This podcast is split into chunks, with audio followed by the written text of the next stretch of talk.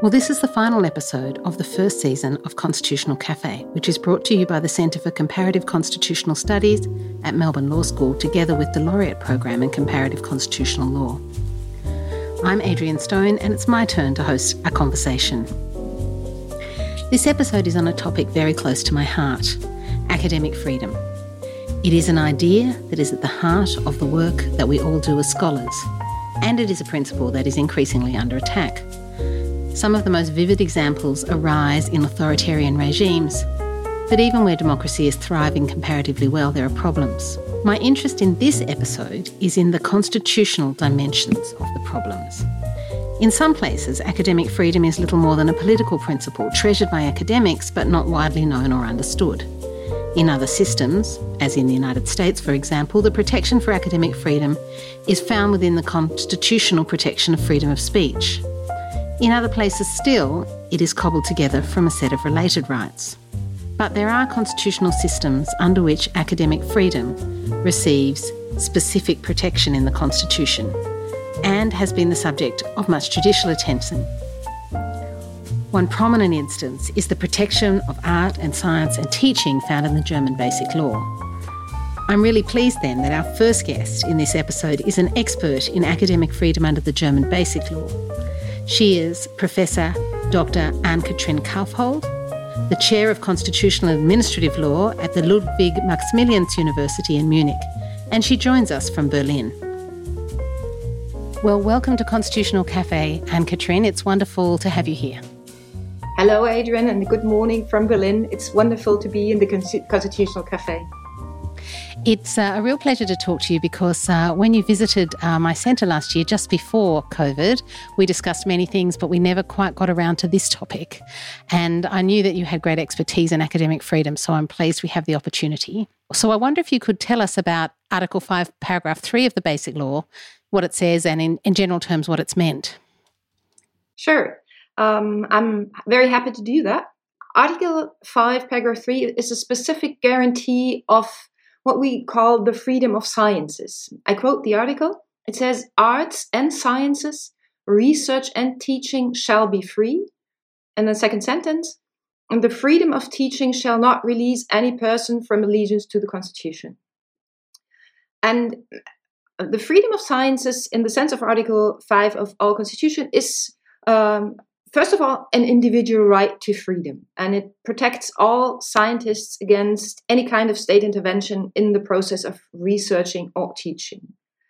And according to the Federal Constitutional Court um, and its leading decision, uh, the freedom of sciences protect any activity which, according to its content and form, is to be regarded as a serious and planned attempt to ascertain the truth.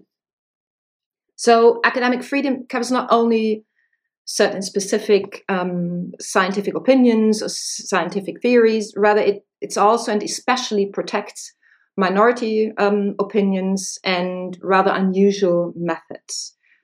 And it is also generally accepted that science and the concept of science and thereby the, the content of the guarantee of academic freedom can change and does change over time. And therefore an important indication of that for that an activity has to be regarded as scientific research or teaching is its recognition by the scientific community.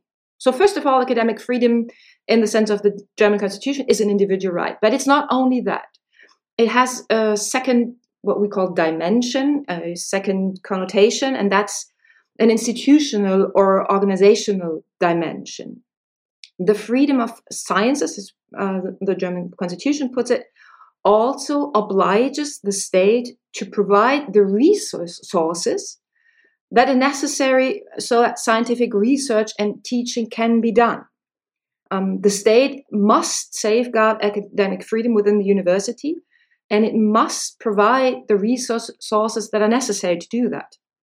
So, that was decided by the Constitutional Court in the 1970s when um, in Germany university reforms were on their way in the wave of uh, following the 1968 movement. Um, the universities and their members were striving for democratization of the universities, and the Constitutional Court said um, Article 5, paragraph 3 obliges the state to organize universities in a way so that academic freedom and free research and teaching is possible. And ever since, every university reform is has is measured and has been measured against Article Five. So it has this double uh, double effect, individual and organizational. That's really interesting to know. So there is a sense in which um, the uh, uh, this provision of Article 5 has what I think of as sort of like a positive aspect to it, requiring action on behalf of the German state.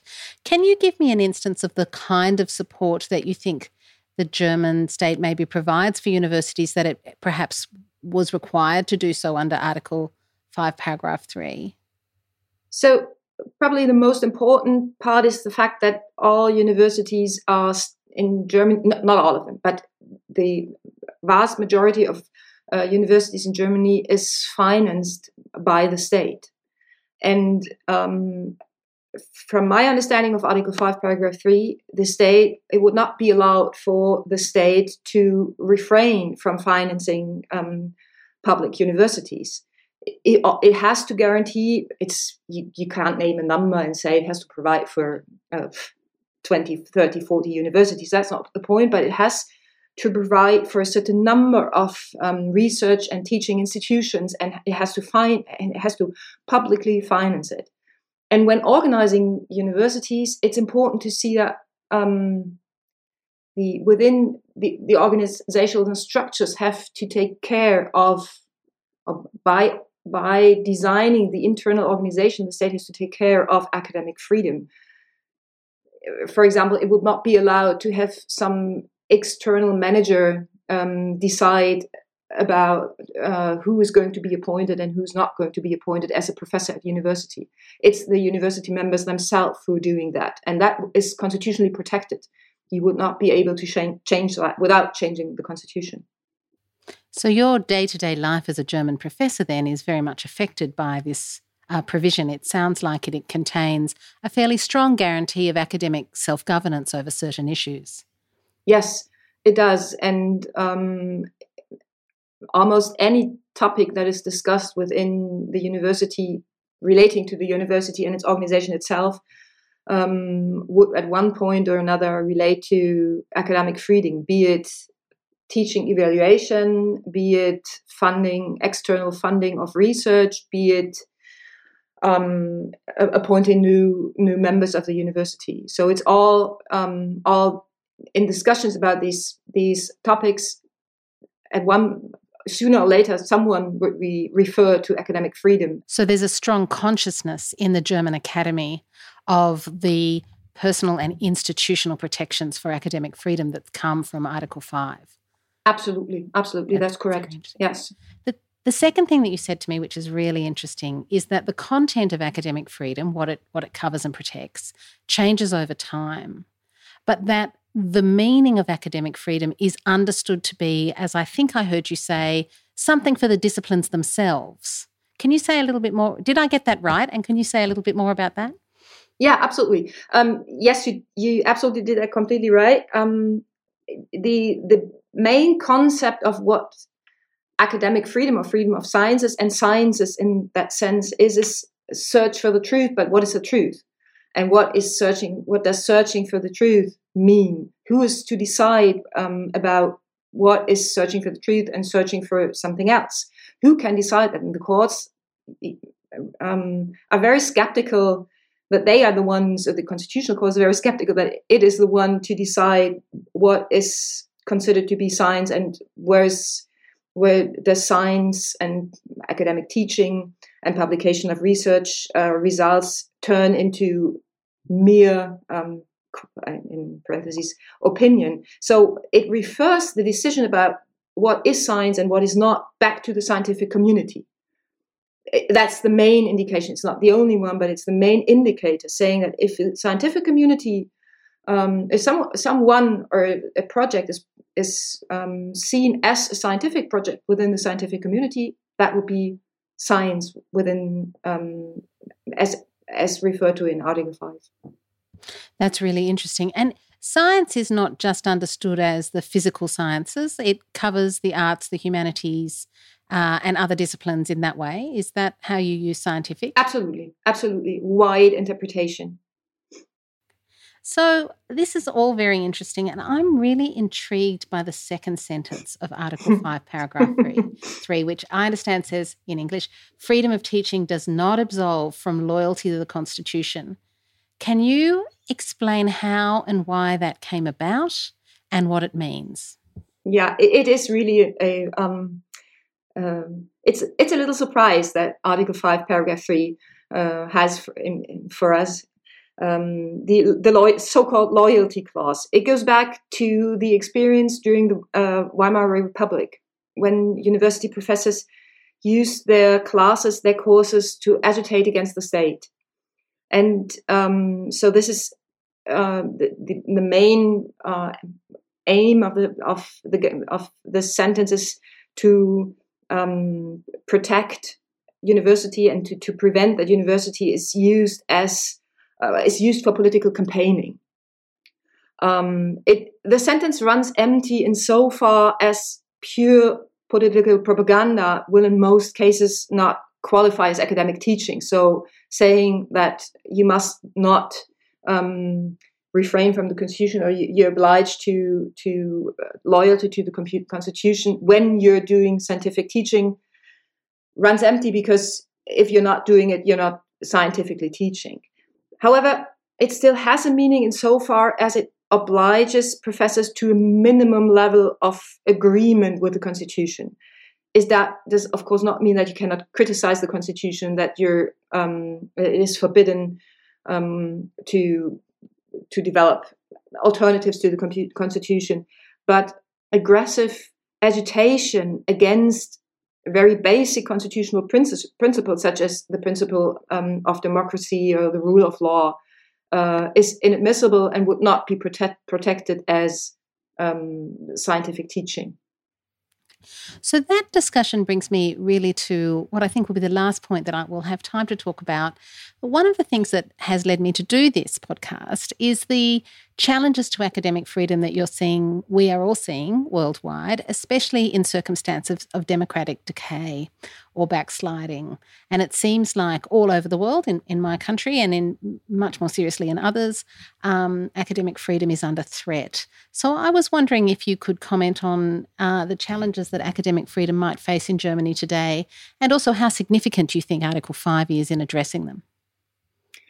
Well, maybe I could name two um, challenges that are very prominent in discussions about academic freedom right now. Number one is an evergreen. It's the university reforms. Quite a few states are trying to introduce what you could call a some type of managerial university, um, which is in which uh, researchers of uh, researchers are obliged to orient towards what companies think is useful or what society thinks is useful as a scientific result. And critics would argue that these reforms um, are violating academic freedom. And in discussing the change uh, of the university landscape, um, as, as I pointed out earlier, they're always referring to academic freedom. And second challenge is the rather um, um, that I can identify right now is a rather new challenge, and it's the challenge to balance academic freedom against uh, personality rights of people um, that are protected by what some might call the laws of political correctness or cancel culture.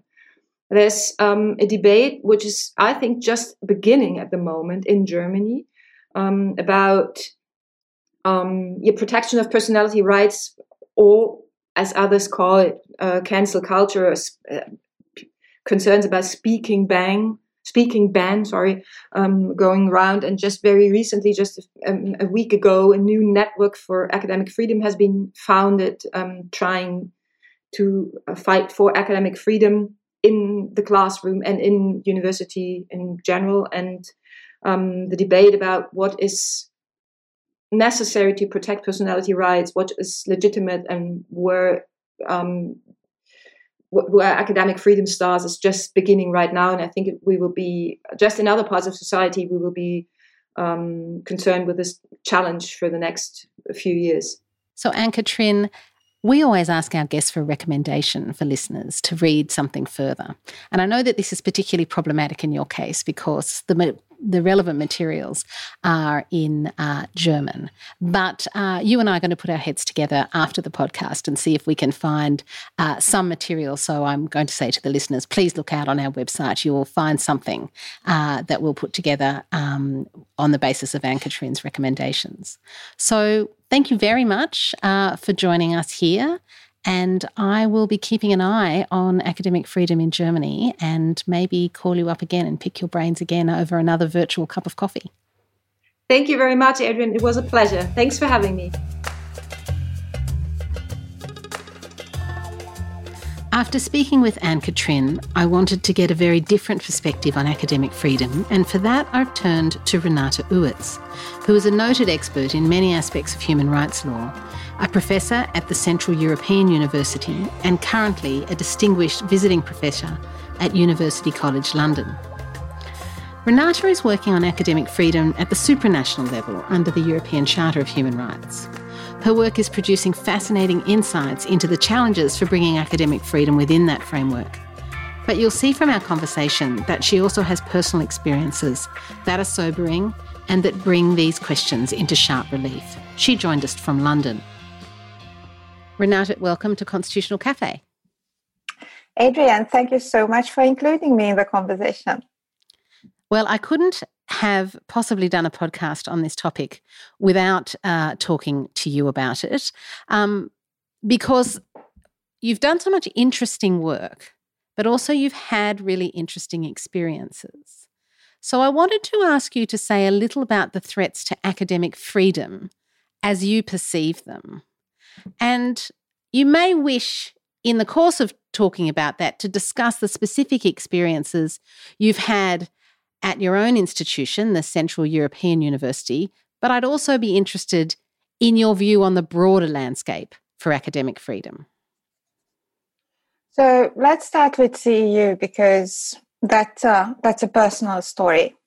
And it started really quite out of the blue when the Hungarian government decided to include two additional terms for as conditions of operation for foreign private universities in Hungary.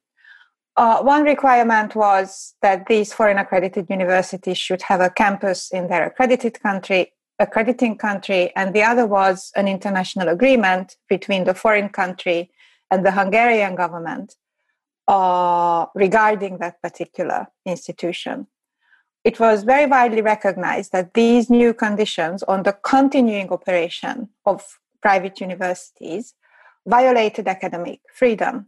Uh, there was plenty of international support from individuals and institutions. Uh, the, the whole process of how this law was passed without consultation, meaningful consultation with higher education institutions, very rapidly was widely covered in the international press. But then it became very clear that despite all the claims that academic freedom in the European Union was at risk, it turned out that this was not really a claim you could make very robustly in court, especially in terms of human rights. That led us to, to understand that although the European Court of Human Rights has recognized the human right to academic freedom in its case law uh, in the years before the CEU case uh, started, there was very little in, in practice uh, that could be mobilized for legal protection on a supranational, supranational level uh, against such measures. In October last year, when the Court of Justice of the European Union offered protection and found a violation of academic freedom under the EU Charter of Fundamental Rights, academic freedom was not the first or the leading argument that led the court to find a violation.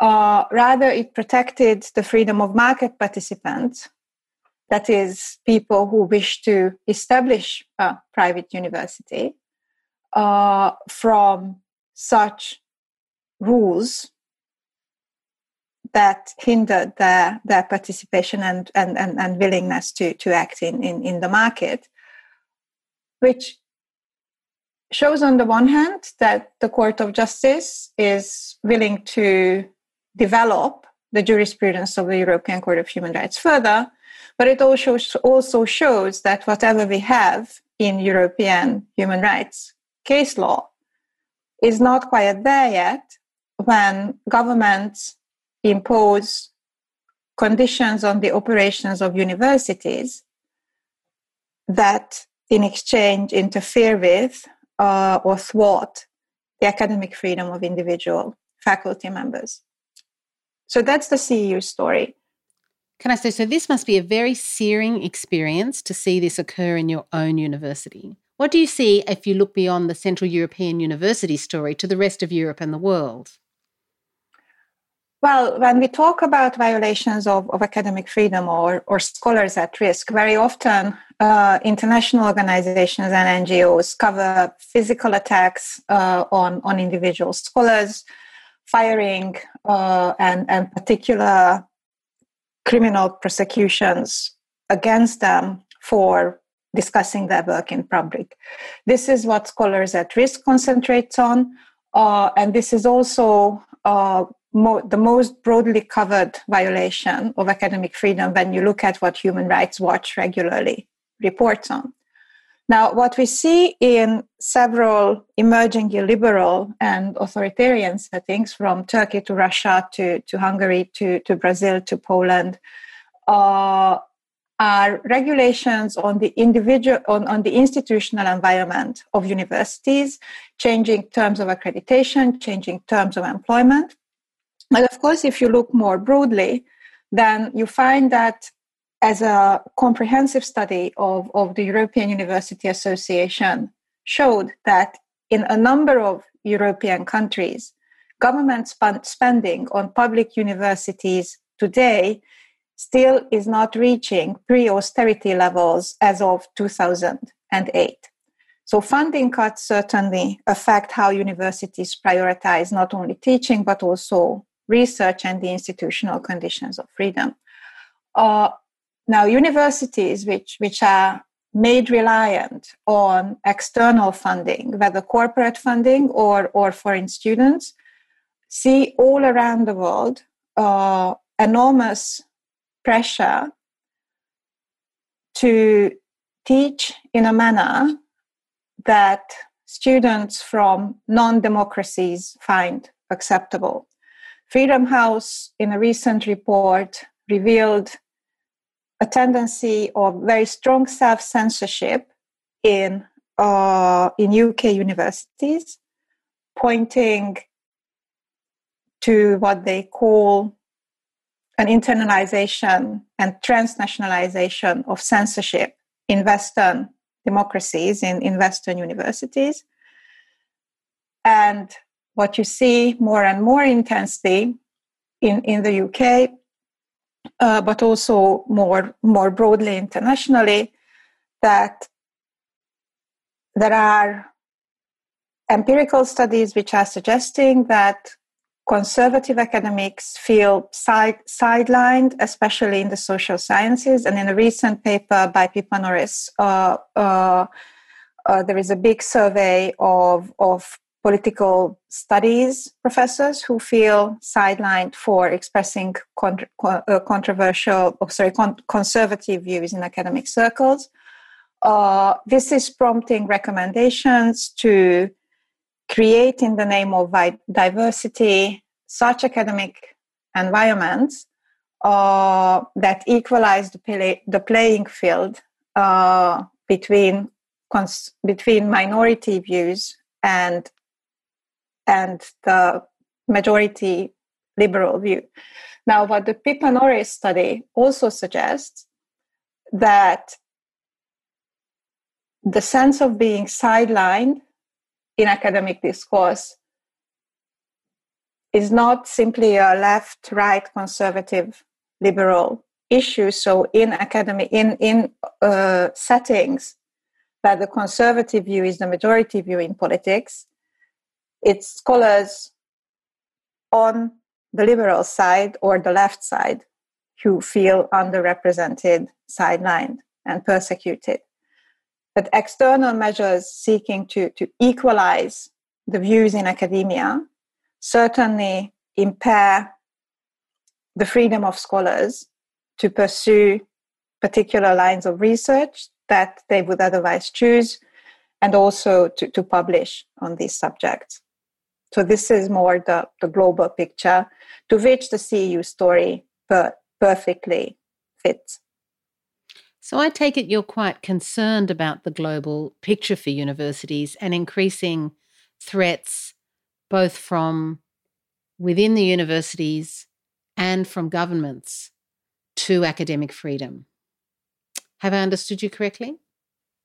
Oh, absolutely. And and the reason why why I'm concerned is that while the human rights framework can easily capture physical attacks and viewpoint based uh, silencing and censorship uh, using the freedom of expression framework, uh, where currently the human rights framework falls short, is capturing the chilling effect of regulations that apply to the institutional environment where scholarship is being produced. If you take CEU, the Hungarian government never enforced these rules against the university.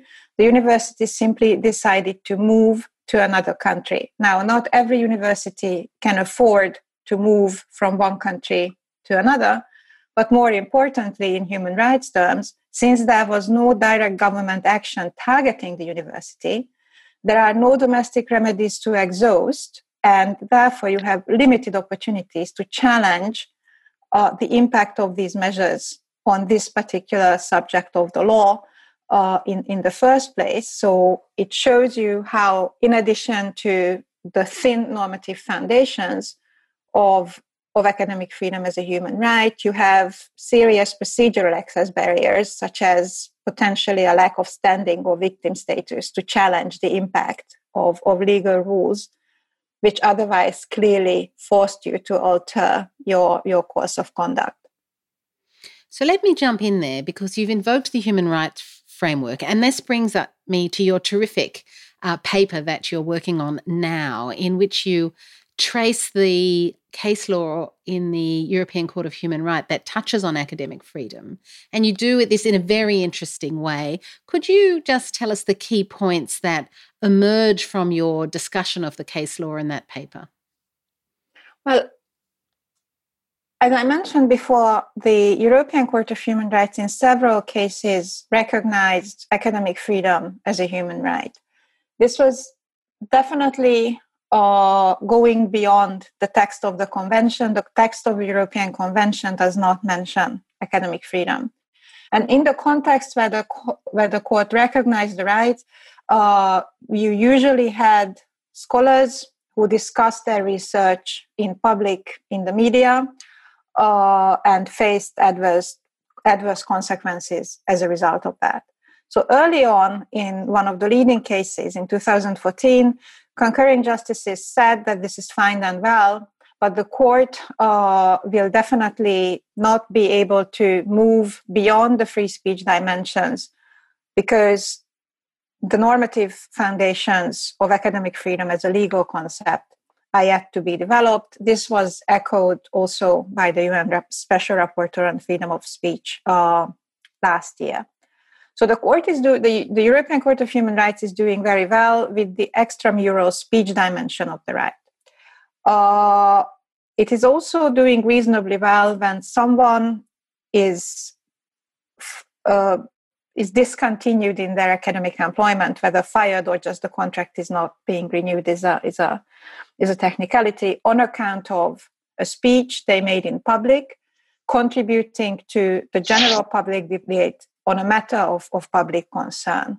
But beyond this, the, the case law uh, of the court offers limited, uh, limited protection, uh, in particular in institutional settings. So, the extramural dimension of the speech, we have a very disturbing case uh, where cameras were in, installed in a university classroom illegally the court found in favor of the applicants because the installment of the cameras was not legal under the national law but the justices in a in a very split section could not really agree on what the normative basis of affording protection to, to the to the professor in the classroom was so at the moment the court protects access to data.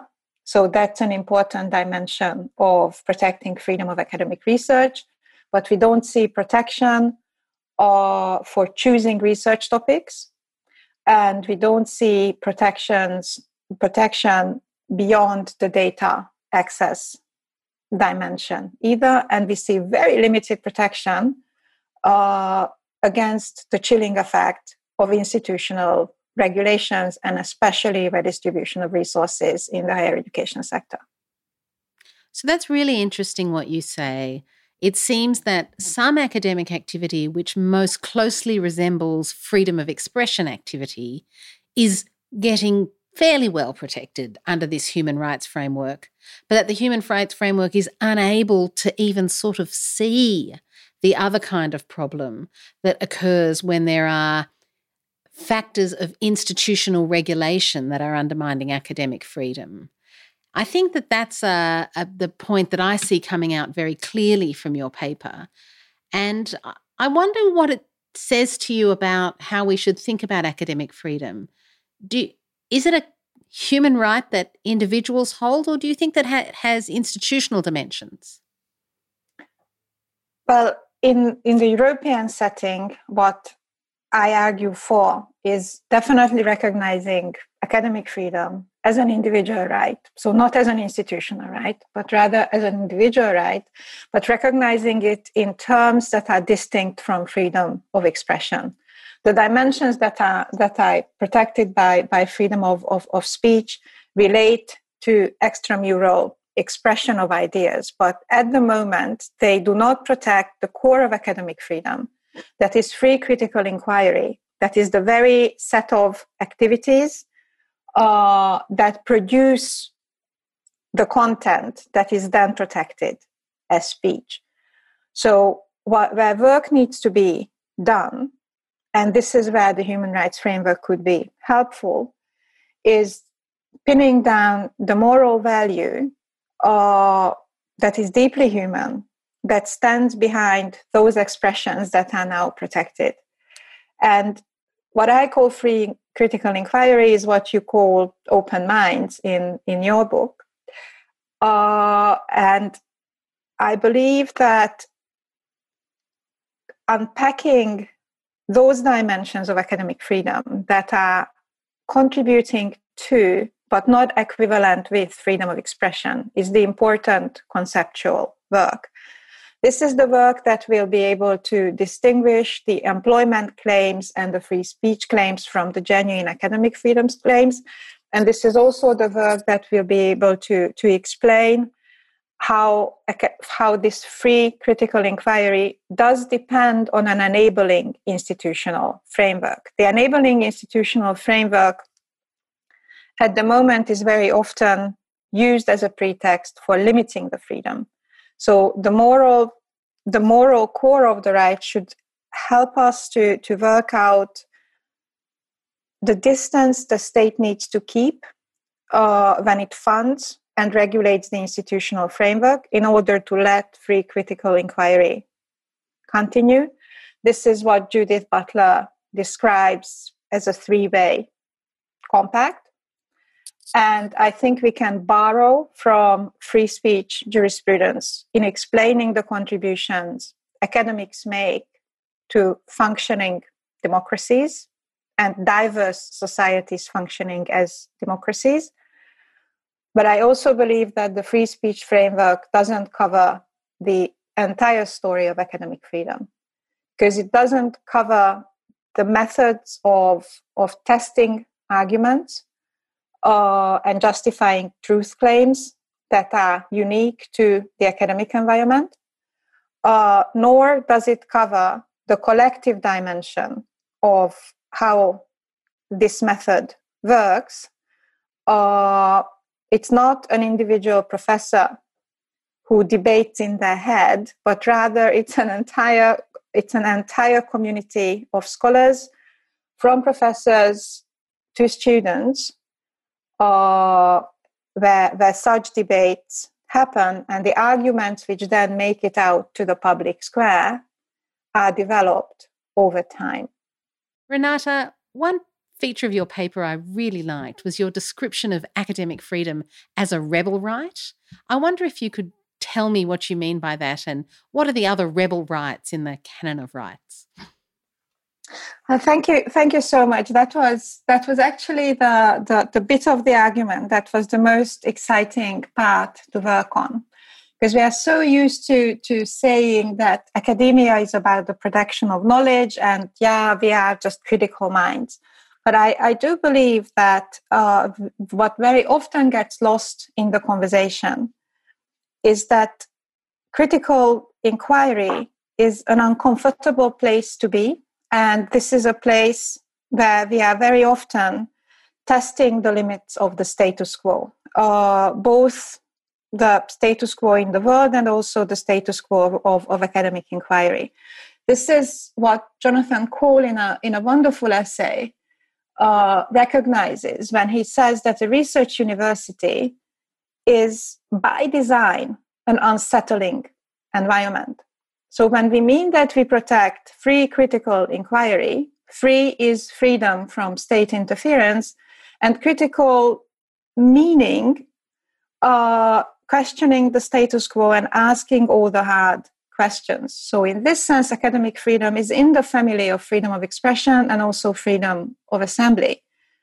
And this is the dimension that we have to be most mindful of against any attempt that is trying to tone down sharp criticism and being exposed to uncomfortable views in the university environment. I believe that the rebel right nature of academic freedom captures this dimension well that criticism is not just intellectual criticism that we enjoy, but also intellectual criticism that we sit uncomfortably with in the search for the truth, wherever that may lead. So, in this sense, academic freedom is about protecting a process and not a particular contribution or to, to the public debate, which is, I believe, absolutely capable of being captured in, in the human rights framework. Renata Uitz, it's been such an illuminating conversation. I do have to let you go, and I look forward to another opportunity, perhaps in the future, for us to talk. Uh, thank you, Adrienne. It was great fun.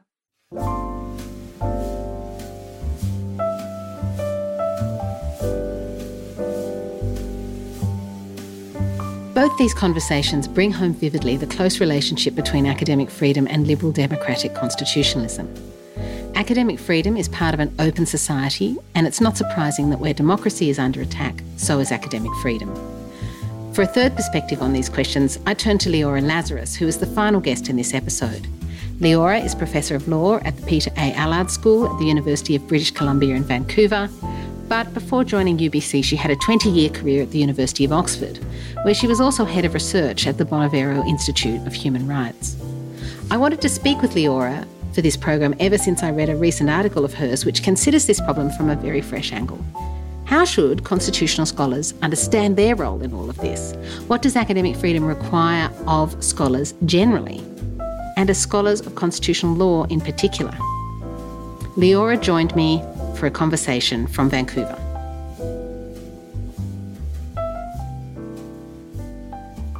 So, Liora Lazarus, thank you so much for joining us here at Constitutional Cafe. Um, it's wonderful to have an opportunity to speak uh, with you. I have to say, I really enjoyed your paper, which I think is getting a lot of attention in the Federal Law Review. Uh, constitutional uh, scholars as constitutional actors, uh, which advances the idea that constitutional scholars have a special role in the protection of democracy could you tell us something about that article, how you came to write it, and what its main lines of argument are? Well, thanks very much for um, having me on on the Constitutional paper. I'm quite excited about this conversation. Um, yeah, so I um, I wrote this paper originally by invitation from uh, Gabrielle Appleby and um, Vanessa MacDonnell, who were writing a, a Federal Law Review special edition, The Pervasive Constitution. And so I came, and I think it's important, this context is quite important because I came to this paper thinking about um, the idea of constitutional institutions beyond the traditional idea of parliaments and courts and executives. So that was the first sort of like prompt for this, although this is obviously a question I've been thinking for a very long time. Um, and the paper starts out with a sort of question, which is really why, given the outsized role of constitutional scholars in shaping so many constitutions, like Dicey of um, the UK constitutional tradition. Why do we not have a general conception of constitutional scholars as constitutional actors? Um, and then the paper moves on to make a proposition, um, namely that we can think of constitutional scholars analogously to something that we term in the literature, in the constitutional literature, as integrity institutions. And I drew on Paul Kildea's idea of integrity institutions as institutions that are facilitative of democratic um, of democracy. Um, so two claims are made, drawing on a whole lot of different um, scholarship and and even legal statements around academic um, contributions. And really, they they looked at this two things that I made. One was that academics uh, constitutional scholars contribute to what we call well functioning constitutionalism in the sense that they play an accountability role in critiquing and engaging with official assertions regarding constitutional law. Uh, and they facilitate robust democratic and constitutional debate. And they also play a constitutive role in the sense that their, their expert advice and pervasive influence shapes the Constitution. Um, and then I moved on from that proposition to explore the normative implications of what I meant by this. Um, and there are two sets of implications, broadly speaking, and we'll obviously come back and talk a little bit more about this. But the first is first relates to the protections of academic freedom and integrity. And I argue that this idea of constitutional scholars as constitutional kind of integrity institutions underpins and reinforces it um, the value of academic freedom and integrity. And then the second relates to what I call the obligations of constitutional scholarship, which is slightly more controversial, actually. Um, and that's the idea of academic self awareness um, and a commitment to decisional and institutional independence. So that's the sort of outline of the paper, and I'm obviously happy to talk about it more. But I guess in terms of the argument, the argument is sort of better understood if you think about it as a response to a personal experience of what I went through with Brexit. Um, so, please tell us a little bit about uh, the uh, what you went through with Brexit. So, the crucial context here being at that time you were uh, teaching and researching at Oxford, right? That's right. Well, I mean, I was uh, I started out as a human rights lawyer, constitutional lawyer at Oxford in 19 in 2000, so I'd been there for a very long time. Um, and as the process of contestation around the European Convention of Human Rights was always part of our environment, um, sort of opposition to it. But as Brexit happened, that process sort of ramped itself up to very, very high levels. And what I saw around me was a sort of acute hyper politicization of the constitutional discipline um, and, and, polarization. And it just escalated. Um, it escalated in the sense that, you know, academics were vilified or discredited or glorified, depending on whether they served a particular political goal, on the one hand. And then the other part that I found quite sort of profound was that, const- that, that, that, became part of the political conflict in ways that I hadn't quite seen before. Um, and that's not that I'm unfamiliar with political conflicts. I mean, I come from South Africa, and you know, constitutional scholars played huge roles in in in those times. So it's not that I'm I'm familiar with, there was a particular way in which the academic, the academy, the Constitutional Academy was drawn into political conflicts around issues like parliamentary prorogation, around parliamentary process. It became quite a technical constitutional debate about what was possible, what was not possible around the process of rolling out Brexit. Um, and so it, it I, th- I, think this sort of heightened for me something that I was trying to sort of reflecting on the way in which the academy or the constitutional academy sort of sits in relation to these political debates. And then it became clear to me, having looked at it, that it was a global phenomenon, increasingly a global phenomenon, where populist discourse tends to have a particular, you know, it, it, it has lots of um, enemies, but the woke liberal academy is one of those enemies, right? And this became the sort of discourse as well. So I think the context of that was as a personal kind of concern with somehow with, with where we were all sitting in relation to how Brexit was playing out. So you're in Oxford and you're in this very turbulent time and also very constitutionally creative time in terms of constitutional scholarship. And you're observing your colleagues in the broader academy really almost, as I hear you saying, almost some of them joining warring political factions. Um, and so that constitutional, uh, the, the discourse of constitutional scholarship became highly conflictual and politicized in a way that you hadn't seen before. So, do I take it then that this article is kind of a call for a collective reorientation of the academy to a joint purpose and a joint purpose of, I think, protecting democracy? Is that, have I understood that right? Is that a fair characterization?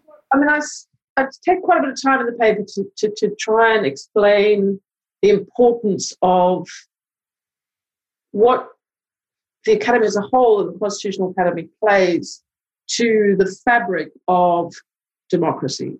And i draw on you know i draw on a variety of people. I wasn't the first person to say it by any means and you you know you said it in your work and you know there's there's lots of you know michael ignatieff is saying that vicky jackson at harvard has been saying it.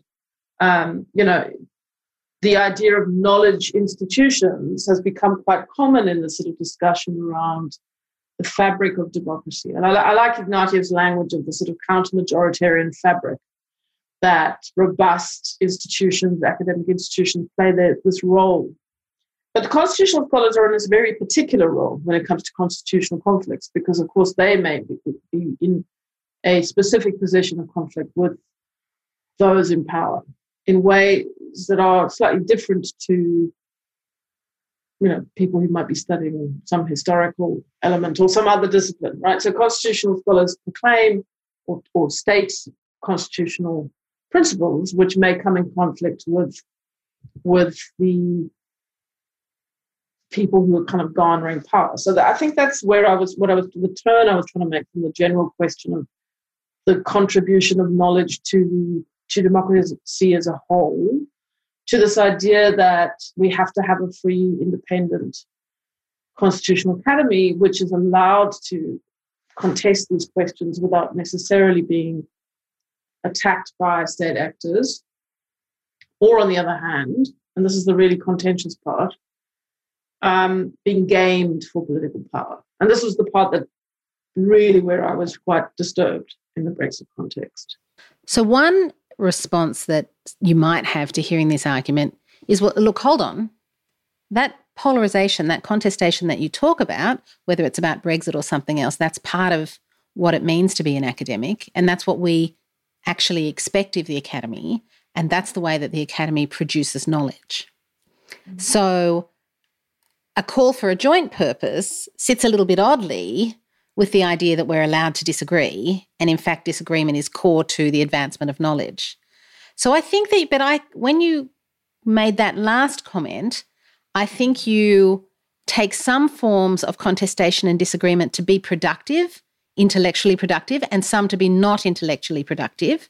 And I wonder how you draw that distinction. So I don't know that um, I don't know that my benchmark is whether it's intellectually productive. I think my benchmark is that I'm absolutely I'm excited by the challenge of intellectual contestation in a condition where I believe we're all acting in some kind of level of good faith. So, um, good faith disagreement that allows a plurality and a diversity of claims, I think, is a very important premise of academic and intellectual dialogue. When I talk about hyperpoliticization, polarization, I mean something different to that. Um, I mean something different to the idea that we would disagree. And I don't only mean that we might, I mean, I might have a tantrum to disagree with you and walk out and, you know, we can know that that's a hot academic debate, right? That's a, that's a different thing to the idea that there is um, I, I, suppose the best way I placed it in the article was doing honor to your opponent's arguments, right? Instead of instead of discrediting them in particular ways, but doing honor to them, giving the best possible rendering of your opposing arguments is one of the ways of thinking through that academic contestation.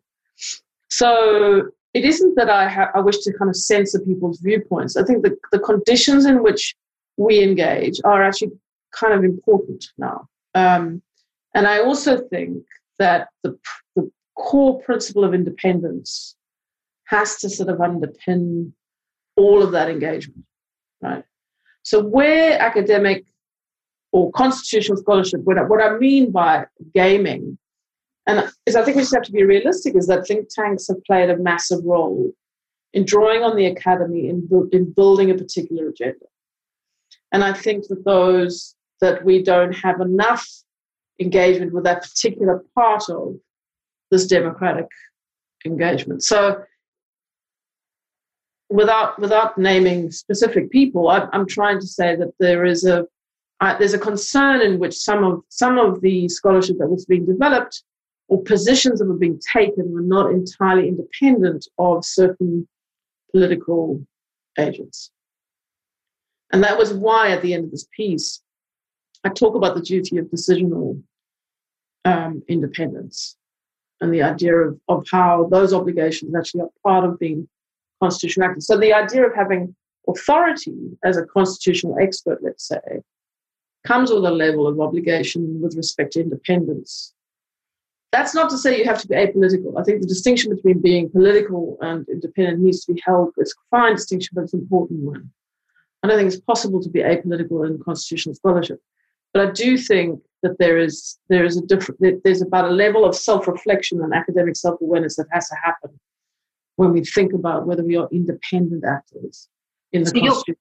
So my last question then is are constitutional scholars any different? It strikes me the dynamics that you talk about could easily occur in all disciplines, and that Brexit may have been a moment where constitutional scholars were particularly in the frame for that kind of gaming, that kind of manipulation by political actors for their own ends, in which constitutional scholars may have been willingly or unwittingly uh, complicit.